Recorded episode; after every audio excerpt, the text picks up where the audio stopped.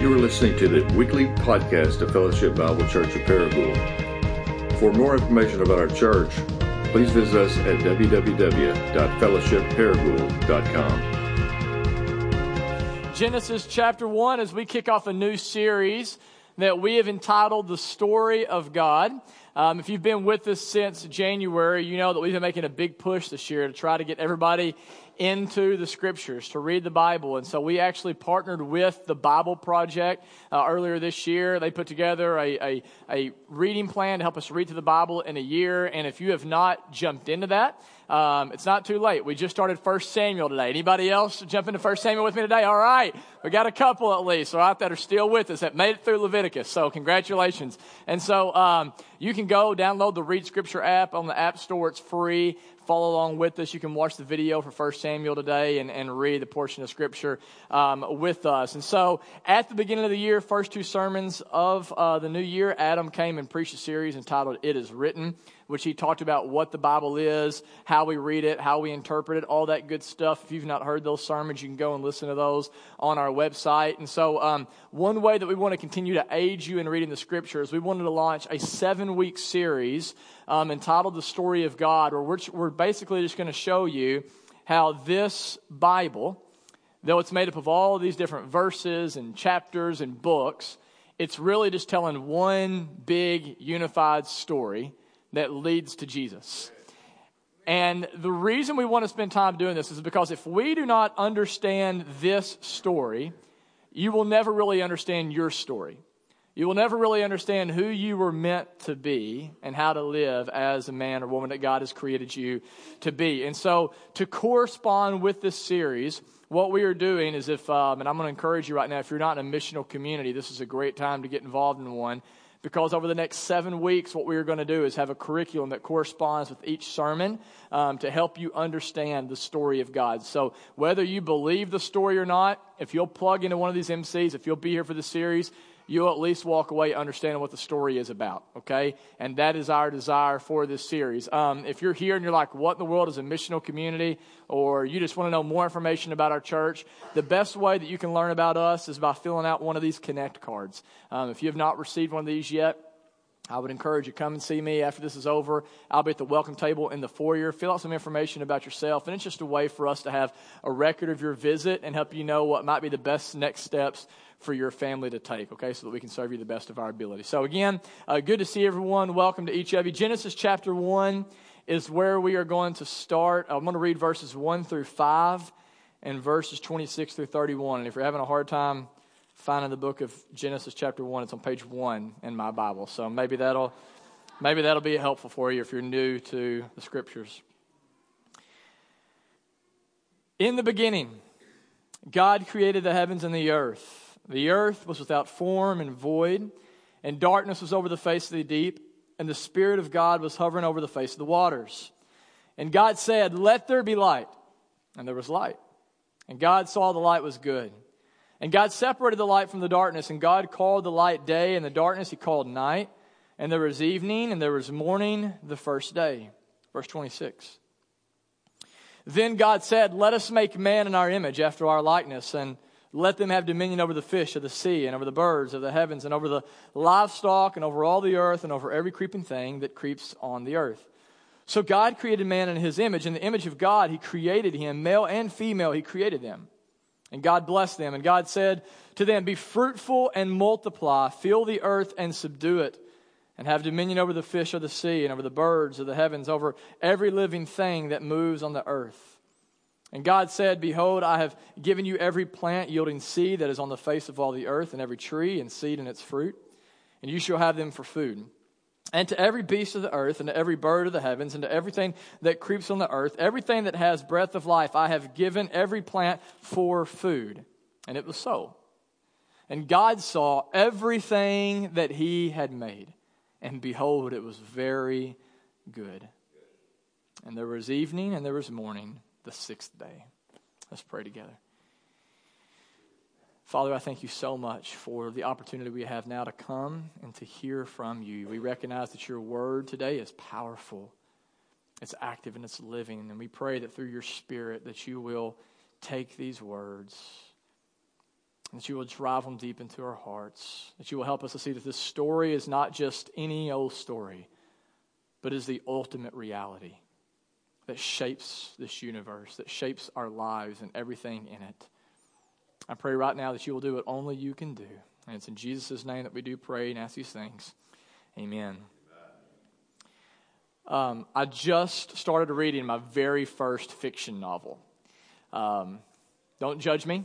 I know I'm 34 years old. And I should probably have read fiction by now, but this is a big step for me. If you ask my wife, when we got married, she taught 7th through 12th grade English and she loved fiction. And she would come home oftentimes from school and she'd say, uh, you know, hey, right now in our class, we're going through this story, and do you remember in this part of the story? And I'm like, whoa, whoa, wait a minute. I have no idea what you're talking about. Never heard of that book. Never read it. She'd be like, well, Jared, I mean, come on. I mean, everyone's read To Kill a Mockingbird or, or whatever it was that she was reading with her class. And I'm like, no, I've never read fiction. Like, we didn't do that at Paragould High School. They didn't make us read those kind of books. And so one day she ran into one of my English teachers from school and she even asked, she was like, hey, what did y'all do in Paragould School District in the English system? Just wondering, like, did y'all ever read? She starts naming all these books. And my teacher literally looked at her and was like, yeah, like we all read those books. Jared did not but we did as a, a school system. Yeah, you were required to read that. And I don't know how I graduated, but somehow I made it through without ever reading a fiction book. And uh, last year, a couple pastor friends of mine in Washington were telling me that like if you read fiction, it'll actually make you a better pastor. I don't know where they got that from,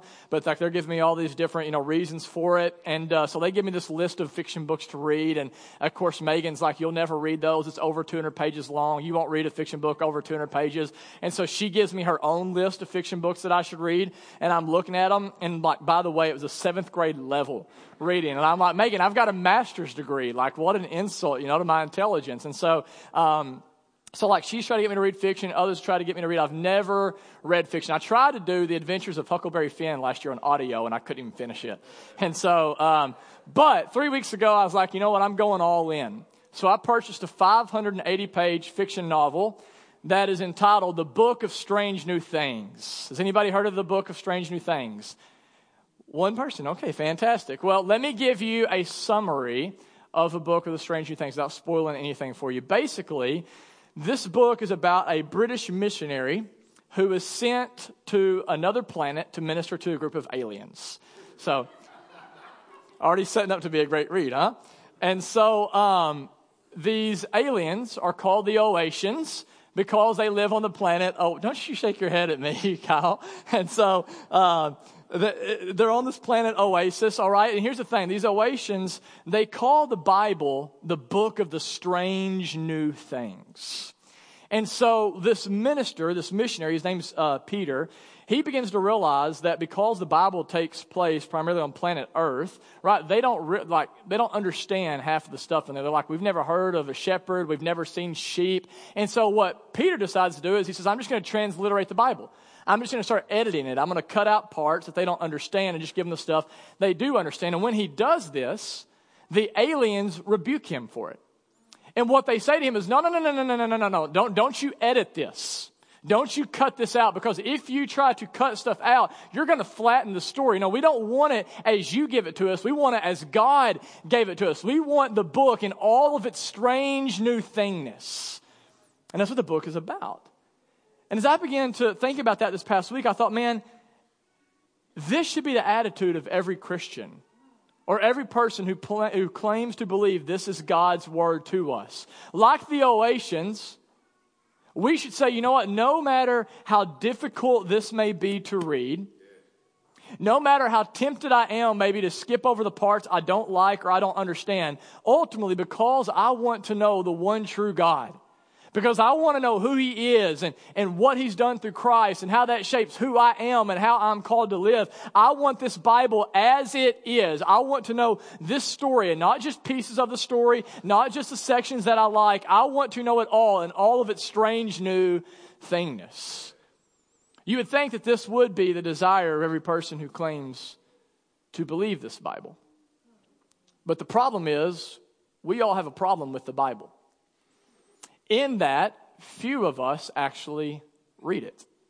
I talked with a pastor friend of mine in Starbucks this past week who's a pastor here in town. And he told me that they recently surveyed their church, and out of 105 people, uh, 13 of them claim to regularly read the Bible. 13 of 105. I would assume when it comes to our church, the percentages are not that much different. And that is why, the Bible sells 3,400 copies every hour and over 25 million copies every year, as one author has said, it is the best selling book that is rarely ever read. We show up here once a week, and yeah, we hear someone preach out of the Bible. We listen to a podcast or we read a book about the Bible, but rarely do we actually open it up and read it for ourselves. And I think the reason that is, is because honestly, I mean, this is a pretty complex and dense book.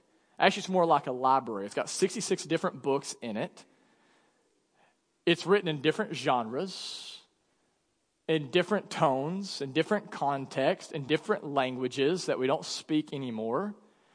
And not to mention that, there is a bunch of strange stuff inside of it, right? I mean, on page two, there's a talking snake, right? And so I think because we are too busy as it is, we look at this and we just say, you know what, I'm just going to set it aside. But listen, as we've already said, if we're going to experience the life that God wants us to experience, if we're going to make sense of our story, we have to first make sense of the story. And in order to make sense of this story, we need to start where all good stories do in the beginning. And so if you look with me again in Genesis chapter 1, here's what I want you to see. Is when we dive into Genesis 1, what we're going to see is that this is telling a different kind of story that is answering a different kind of question that ultimately is calling us into a different way to live. What we're going to discover when we read just in the first couple chapters is it's telling a different kind of story that's asking a different kind of question that's inviting us into a different way to live. First, this is telling a different kind of story. When you read Genesis for the very first time, you cannot help but notice there's this phrase that is repeated through chapter 1 where after God would create, it would say that it was good. So, for example, in Genesis chapter 1, verse 4, it says, God created light and it was good. Verse 10, He created the land and the seas and it was good. 12, He planted, uh, he, uh, he created the plants and the vegetation and it was good. Verse 18, He created the sun and the moon and it was good. Verse 21, He created sea creatures and birds and it was good. Verse 25, He created livestock and it was good. And then verse 31, after creating humanity at the climax of His creation, God looked at everything He had created and said, Behold, it is very good. Seven different times we see this repeated, right? The author clearly wants us to see something here. And that was that when the world was created, it was created good. Now, to you, you may be like, okay, I've heard that before, or what's the big deal? What you need to understand is that when the book of Genesis was written, this idea of a God creating a good world was a revolutionary idea. Did you know that when Genesis was written, it was not the very first creation story ever written down. Did you know that? You do your history and you look at it, there was actually several creation stories that were floating around the world at this time. And the most popular one was an ancient Babylonian account that was written on clay tablets that was known as the Enuma Elish. And the Enuma Elish basically said this. It said also that the world was created in six days, but it says this is the way the world was created is basically all of these gods were at war with one another. And as they were being torn limb from limb, it was their torn body parts that began to create the world. Okay, I'm not making this up. And what the story goes on to say, and by the way, if you were uh, uh, under Babylonian ruler, like you would have to read this account every single new year. So this was forming your life, it's forming your children, all that. What they would say is that the world was created by all these broken, you know, torn off body parts of the gods, and then humanity was simply an afterthought because the king of the gods, Marduk, said he needed some slaves for himself, so he created humanity to be his slaves. So, if you were a human being who grew up believing this, and the majority of people did back in this time, you would think, okay, the world was an accident, and I'm only here to serve this evil, violent God. And this seems very bizarre, but I'm, I'm telling you, it was very common belief among the people. But then Genesis is written, and you see a very different creation account being told. You see a very different kind of story, a story that tells us that the world was not a bad place created on accident, but it was actually a good place created on purpose. What you see in this story is that humans were not created just as slaves to keep the gods happy, but rather we were created in the image of God whose desire is for us to be happy in Him. And this tells us, guys, a whole lot about creation but it tells us even more about our Creator. And what it tells us is this is that we have a good God who wants us to have pleasure. We have a good God who actually wants us to experience a good and fruitful life. We have a good God who actually wants to bless us. And it's so important that you get this because a lot of people in the South, we typically pick up our theology in Genesis 3 rather than Genesis 1. And therefore, we end up thinking Christianity is primarily about rules to be followed when actually it's about a joy to be found. And that joy is ultimately found in God. You see, if you skip over Genesis 1 and 2, you forget that God could have created the world any way He wanted. Think about that. Any way He wanted. And rather than making the world in black and white, He created it in vivid color and gave us eyes to behold beauty. Rather than creating the world bland, He gave us taste buds. Think about that. To enjoy food and drink.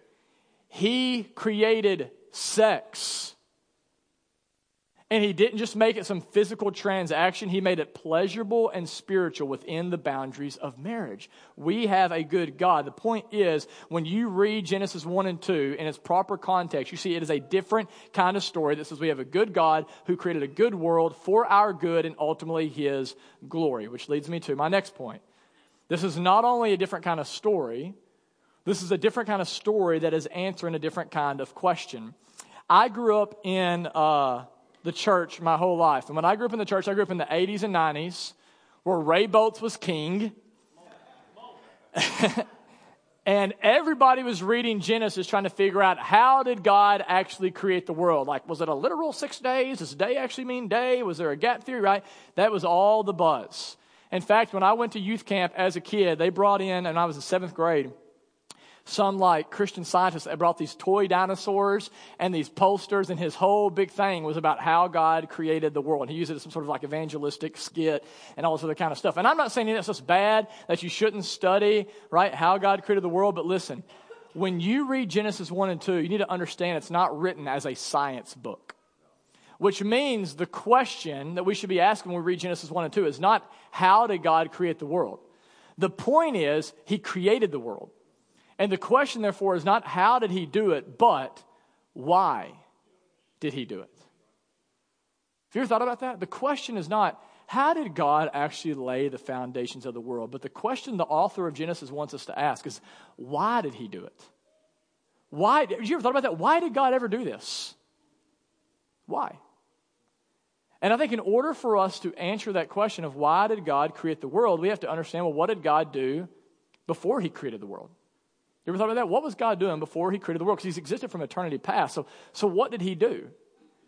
And fortunately, Jesus, who was there, tells us. In John 17, 24, I'll put it on the screen for you. Jesus says, Father, you cannot miss this. Father, I desire that they also, whom you have given me, may be with me where I am, to see my glory that you have given me. Look at this. Because you have loved me before the foundation of the world. What was God doing before he laid the foundation of the world? Well, I'll tell you. The Father was loving his Son. That's what he was doing before the foundations of the world. And what Matthew 3 tells us is that it is through his spirit that he pours out his love to the Son. And so what we look at is when we see before the foundations of the world, what we have a picture of is the Father, the Son, and the Holy Spirit in this perfect triune relationship, a God three in one who are constantly stirring their affections up for one another. And if you're like, okay, Jared, that's great, but what in the world does that have to do with creation? Everything. Because when you understand God as a triune God, as Father, Son, and Holy Spirit, who from eternity past have been loving one another with this unconditional, never stopping, never giving up, always and forever love, what you then come to understand is this listen, when God created the world, He did not do it because He was lonely. Nor did He create this world because He somehow needed us to fill a gap He didn't already have. But rather, when you want to know why did God create the world, the reason is, is because he could not help but share his love with others. Because God is the opposite of greedy. because he is the opposite of selfish and empty, he had to, out of the overflow of his own love, begin to create a world and a humanity that he could share his love with for no other reason other than that's just who he is. It was out of love that God created. And it's why, by the way, when he creates Adam and he says, I created you in my image, he says, You cannot image me apart from another person that you are going to love. It's not good for you to be alone, so he creates for him a wife. He says, Love her. And then you, now, y'all create, have children, love these children, and fill the earth with more people who can know my love and then love and bless others the way I have loved and blessed you. The question is not how did God create the world, but why. And He created because, as it says in 1 John 4 8, God is love. And He simply wanted to share that love with us. How incredible is that? The creation story is telling a different kind of story that is answering a different kind of question. And then ultimately, it's inviting us into a different kind of life. When you read in Genesis 1, eventually come to Genesis 2 and in verse 16 and 17, there's this really bizarre turn of events where everything that God created was good and it was for Adam and Eve to enjoy. But then in verse 16 and 17, we find this tree. And it's called the tree of the knowledge of good and evil. And God looks at Adam and Eve and he says, Hey, everything I've created is for your good. You can have it, enjoy it, but do not eat from this tree because when you do, you will die. Now, let me ask you this why do you think God ever put that tree there? Have you ever asked that? Maybe I'm the only one that reads the Bible that way. Like, what's going on here? Why did God ever put a tree in there that He knew if they ate of it, they would die? And there's been lots of debate over this throughout the years, but here's what I believe the narrative is teaching us is the reason God put this tree here is though he cannot help but love us, he gives us an option of whether or not we want to love him. He gives us an option of whether or not we want to trust that He is good, right, and perfect, and allow Him to define for us what is good, right, and perfect. Or do I want to trust myself? And do I want to define for myself what's good, right, and perfect? He gives us an option. Do, do I want God to rule over my life, this good God? Or do I want to rule over my own life? And what we need to understand is listen, that is the same question that is before us every second of every day. This morning, when you woke up, you had a decision to make. When you leave here, you have a decision to make. As you go throughout your day and throughout the week, you have a decision to make. Am I going to trust God or am I going to trust myself? Am I going to believe God knows what's best for my life or am I going to decide what I think is best for my life? For some of you here today, the answer to that question is clear.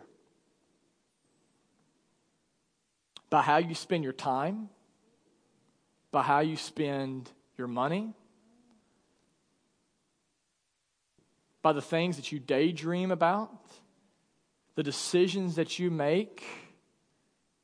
For some of you in here today, you have begun to believe the lie that you know better how to run your life than the author of life.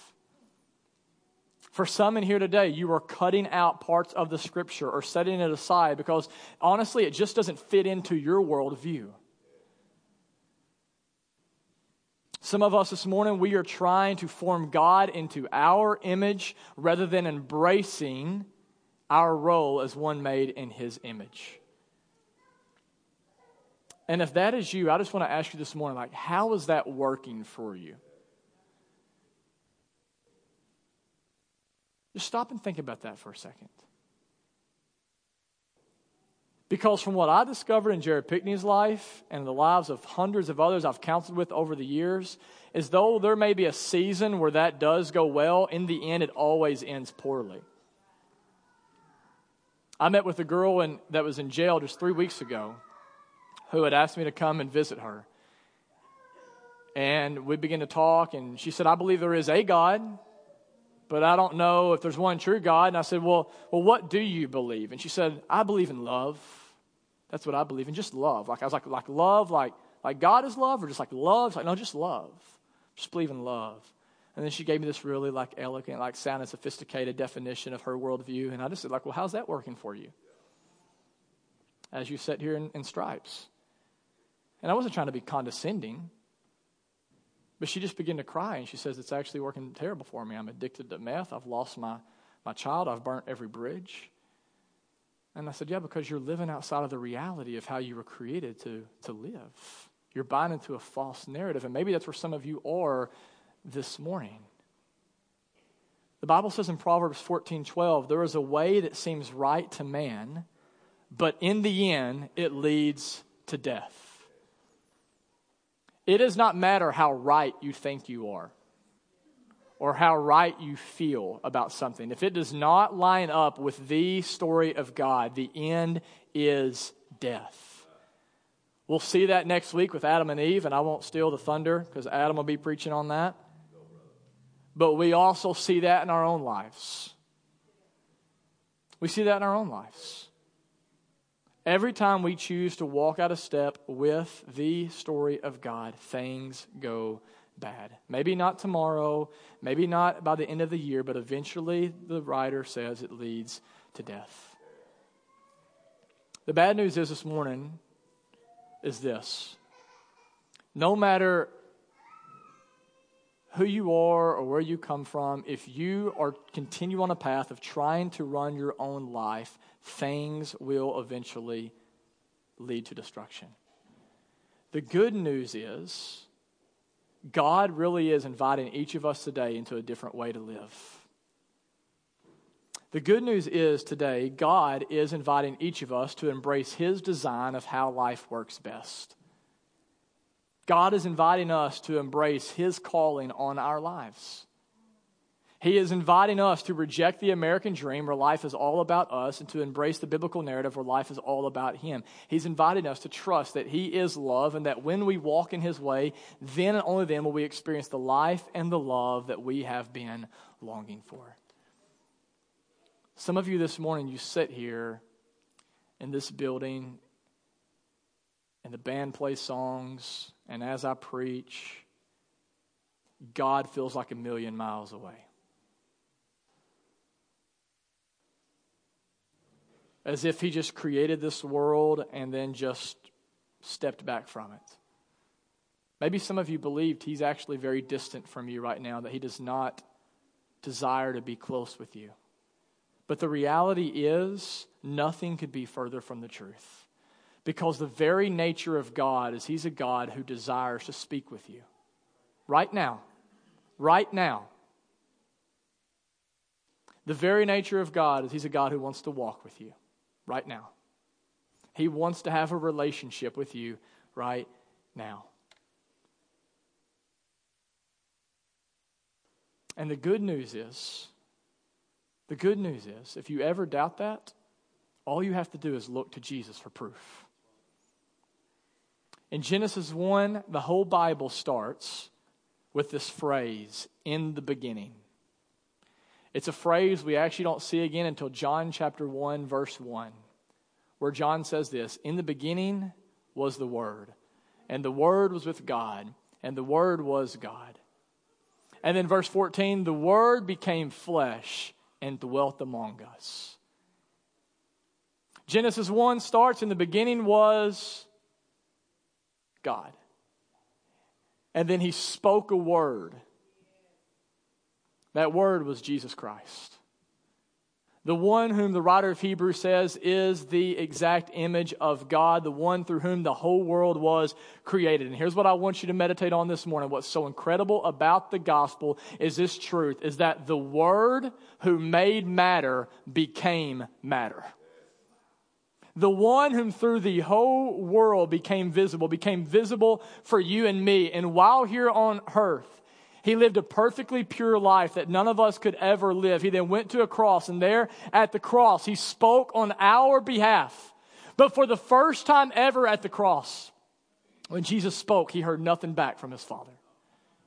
And for the first time ever, rather than Jesus crying out to God and saying, My Father, he just said, My God, my God, why have you forsaken me? At the cross, in that moment, for the first time, Jesus was met with silence whenever he went to his Father. The Spirit was not hovering over him. He heard nothing but silence. Why? Because at that moment, in order for us to be rescued, Jesus had to be made without form and without void. At the cross, the opposite of creation had to happen to Jesus. He was decreated, he was deconstructed, he was unmade so that in him you can be remade. The one in whom created the world was decreated so you can be recreated, so that we can be forgiven so that we can be purified, so that we can be made new, and know without a shadow of a doubt that we can receive the love of God that we actually all in here are longing to receive. What's so amazing is this is a love that we do not have to earn and we do not have to deserve. If you want to receive this love today that you have been created to experience, all you have to do is receive it. All you have to do is believe the gospel. To believe that Jesus lived a perfect life you couldn't live and died a death you deserved to die, and that he rose from the dead, conquering sin, death, and hell, so that now you can have a relationship with this God who is love. All you have to do is trust in the life, death, and resurrection of Jesus, and you can, as Zephaniah 3 says, know that God will rejoice over you with singing. I've so needed to hear this message for myself this past week.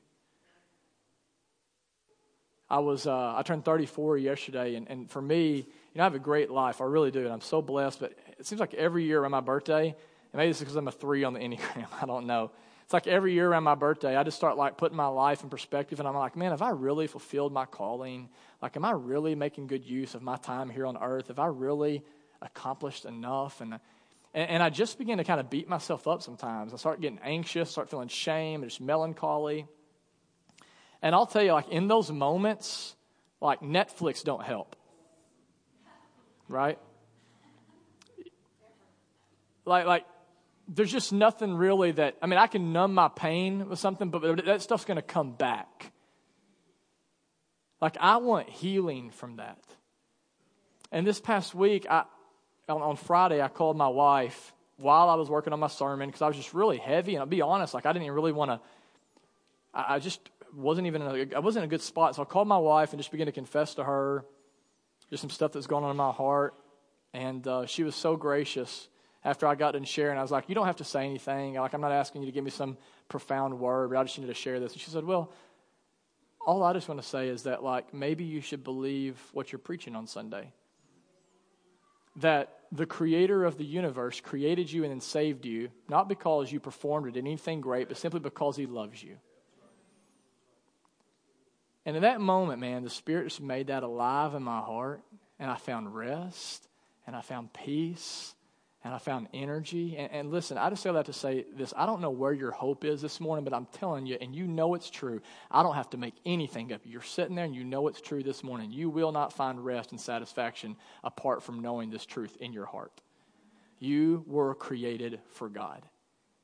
And only when your story intersects with His will your life begin to make sense and will you begin to experience the fulfillment that you are longing for. The truth is today, none of us in here have imaged God perfectly, have we?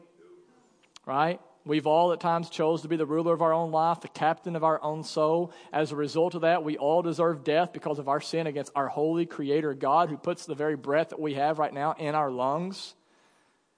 And yet, rather than God giving us all death right now, he went and tasted death for us. The Son came and laid down his life for you so that you could have life in him, so that you can now be forgiven and freed, redeemed and restored. And that is, by the way, the whole purpose, God's whole goal for your life. In Genesis 1, right, it says the world was without form and void. And what did God do? He took something chaotic and he created something beautiful. Maybe your world feels chaotic right now. It feels messy. It feels like it's falling apart. Listen, you're in a good place. God is in the business of taking nothing and creating something, of taking brokenness and creating something beautiful.